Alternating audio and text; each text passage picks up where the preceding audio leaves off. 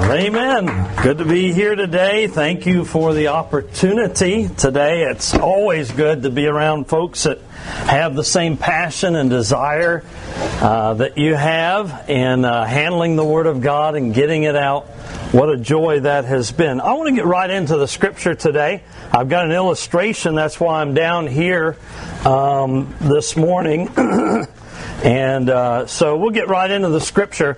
I want to go to 1 John chapter 1. Pastor's been alluding to this book all week and talking about uh, reading it as devotions and different passages. And it kind of uh, struck my heart uh, last couple of days. So I'd like to read five verses to you.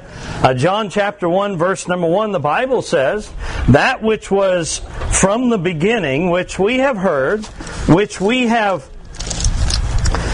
uh, heard, which we have seen with our eyes, which we have looked upon, and our hands have handled the word of life. Isn't that a great verse? Well, I, I love that verse. I, I, love to think about that verse, and we're going to look at this in a couple of perspectives in just a moment. But to handle the Word of God, to handle the, the Scriptures, and to handle the Bible, and to handle it in different languages, what a joy that is. To have these kids, to be able to have that opportunity, and, and, to, and to join together as a church, to be able to, to, to assemble the Scriptures and do our part, and everybody fill their spot, and to send these Scriptures out. What a joy it is to handle of the word of life. And the Bible says in verse number 2 For the life was manifested, and we have seen it, and bear witness, and show unto you that eternal life which was with the Father and with and was manifest unto us. That which we've seen and heard declare we unto you, that we also may have fellowship with us, that ye may also have fellowship with us. And truly our fellowship is with the Father and with His Son Jesus Christ. And these things write we unto you, that your joy may be full. Amen. We're going to stop there this morning. And uh, I want to look at verse number one. I'm going to read it one more time. We're going to have a quick word of prayer and we'll get into our topic this morning. That which was from the beginning, which we have heard, which we have seen with our eyes, which we have looked upon, and our hands have handled of the Word of Life. Father, thank you for this opportunity.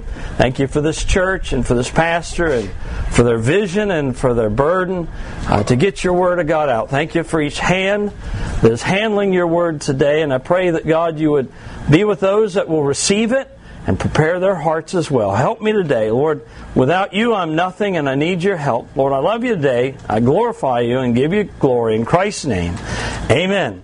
Now, I want to look at this passage. You know, this is a passage that I love and I read and I enjoy. Um, but I want to look at this passage this morning in three different perspectives. You, you know, you've seen things in, in different perspectives. You, you in your life, different different ways. If you you know look. Uh, look at things and you look at it one angle, then you look at another and you see something else. You look at another angle, you see it some somewhere else. But I want to give look at this verse in or this passage in three distinct Past, uh, perspectives today, and I think each one is going to give us something that we can uh, benefit from and that we can relate to today.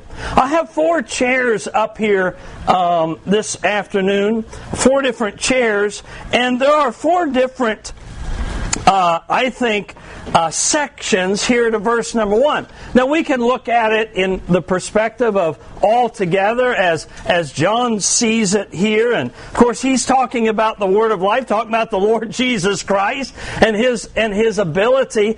But I want to look at it this morning from the writer's perspective. So we're going to look at it first of all from the writer's perspective. If you could just imagine for a moment these four chairs, and they represent the first chair would represent uh, that which we have heard. Okay? The first chair represents what we've heard. The second one that would represent uh, what we have seen with our eyes, John said. We have heard from, from, uh, from old times, we have heard. Uh, we have seen with our eyes. We have looked upon and our hands have handled the word of life. And if so for just a moment we're going to look at it in these different perspectives and if and if John was sitting in each one of these chairs, I also want to want to share with you and let you know that each one is a progression. Okay? Those that have heard, or John heard, then John saw, uh, looked, uh, saw with his eyes, then he looked upon, and his hands have handled the word of life. So not only are they four different sections, but they're perspectives and they are progressions. And so I want to look at that this morning. First of all, I want to look at the perspective of the writer. You know, John, as he's writing this, I would imagine that uh, when we talk about the first chair, that which we have heard, from John's perspective, he was a Jew. He was a Jew and he would have known the Hebrew laws and he would have known the Hebrew history. You know, he had heard um, from the prophets, he would have heard from the law about Christ. He would have heard all the way back from the beginning, from the law and the prophets, he would have heard, if he would sat in this chair, it would have been sounded from the law and the prophets. You know, the, the, the law and the prophets, they would have spoke about Christ. Genesis chapter 3 verse 15 talks about Christ. Isaiah chapter 40 talks about Christ. Isaiah 53 talks about Christ. Psalm 21, 22 verse 1 talks about Christ. Zechariah 12, 10 Malachi 3.1, Hosea 11.1. And these are just a few passages that John would have heard about from the law and the prophets. He would have heard from a little boy, and he would have heard about the, the, the, those passages growing up. So if he was sitting in this chair, he would have heard from the law and the prophets. If he sat in the second chair, the things which he had seen with his eyes. And, and I look back into the Jewish and the, uh, and the Hebrew history, and you know, you know what they saw? They heard from the prophets and the law. You know what they saw? They saw types and pictures. Yeah. They would see the types and pictures of Christ. Man, they would see things like the feast. The feast would show them uh, types and pictures. The temple, the altar, the lamb that was slain, the scapegoat, uh, uh, the sacrificial lamb, the doorpost. They would see with their eyes, and that would tell them about Christ. The rock that was in the wilderness that Moses smote and, and what he was supposed to speak to. The chief cornerstone would tell them about Christ. They would see him through the mercy seat, the priest, the brazen serpent, the red cord that hung out of Rachel's window, the offerings, the marriage ceremonies. And so he would hear from the law and the prophets. He would see from the from the types and pictures of Christ. But you know what? John had another perspective. Man, he got to see Christ in the flesh. He was manifest and he was among them. He got to see with his eyes. So if he sat in the third chair, and he did, he would see the life of Christ. He would see Christ praying in the morning, in the noontime, in the evening. He saw the miracles of the Lord. He saw the Lord's compassion. He saw his zeal. So he physically, he got up close. When I say say he looked upon. Man, it was an up close view. It was just not seen from afar. It was just not heard of from a distance. Man, he got that up close. I mean, he was right there. He sat right there at his breast at the Passover. I mean, he walked by as Christ was on the cross. He had that really close look of Christ. But I'm pretty thankful. You, you know what? A hearing leaves us short uh, uh, looking with our eyes or, or seeing with our eyes leaves us a little short. Uh, being up close and looking would leave us short, but but John says here, not only have I looked, not only have I listened, not only have I seen with my eyes, but my hands have handled the word of life. You know what that is? That's a relationship. Anything short of a relationship is short of God. And so he talks about this relationship. So John, as he writes this, I want to look at it from a writer's perspective. And when I look at it from John's perspective, the writer's perspective, you know what I, it leads me to? It leads me to reverence. Boy, I look at this and say, oh, what a God. What a God through history. What a God through time that would put through history and through a people group all these things so that, so that we could hear. And it causes me or it leads me to reverence. So I want to look at it first of all through a writer's perspective. Then I want to look at these four chairs through a reader's perspective a reader's perspective. Not only a writer's perspective, but a reader's perspective. You know who the reader is? Me. I'm the reader. You're the reader. You know what? I heard as a little child the gospel. I had an opportunity to, to be raised in a Christian home. Not everybody has. Not everybody had that opportunity. But as a young child sitting in the nursery, not even knowing what I heard, not understanding, on my mother's lap, got to hear through the speakers the word of truth. So I have heard it. Maybe I heard it through Sunday school teachers, or maybe folks have heard it through preachers, or the radio, or the podcast. You know, we live in a society, this English society, where there's a lot of opportunity to hear. A lot of opportunity here. Maybe if I sat in the second seat or you sat in the second seat, maybe we got to see it through examples like our parents or maybe friends or maybe a coworker. People get to see Christ maybe through them. Maybe uh, you saw scripture on a billboard or maybe you saw it on YouTube or the TV. Maybe we get to see it on Facebook or maybe a sibling uh, uh, uh, pictured that for us or maybe even a stranger, you, you get to see Christ through others. If we sat in that third chair, that's when we get an up close view. Not only have I heard, not only have I seen with my eyes, but I've looked upon. You know, when I was growing up, we had a we had a big book on the coffee table. You know what that was? Oh, was a big book. It was a it was a family Bible, and I mean it was up close. I could turn the pages. I could hold it in my hand. I could read it. Maybe a track or maybe a, an example. But I got to in my culture, in my society, and in yours, we get to look at it. But it's not just good enough to hear. It's not just good enough to, to see a witness. It's not just good enough to have it in your hands. But you know you need to be in that last chair. Our hands have handled. You know what? As a 23 year old man, I got on my knees and I realized I needed a Savior. And I got in that fourth chair and my hands have handled the Word of life. It's just not only, it's just not something that I heard about. It's not just something that I've looked at. It's not something that I've just inspected. But I've personally experienced Christ as my Savior. I have a walk with Him and I have a talk with Him.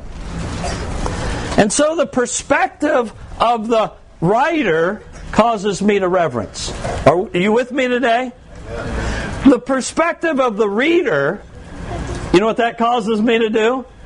Rejoice.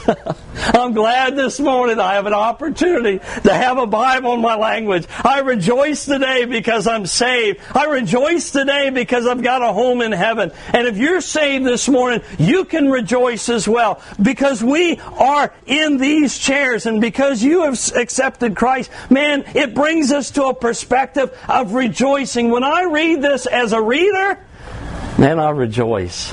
Because it's not just personal to John, it's personal to me.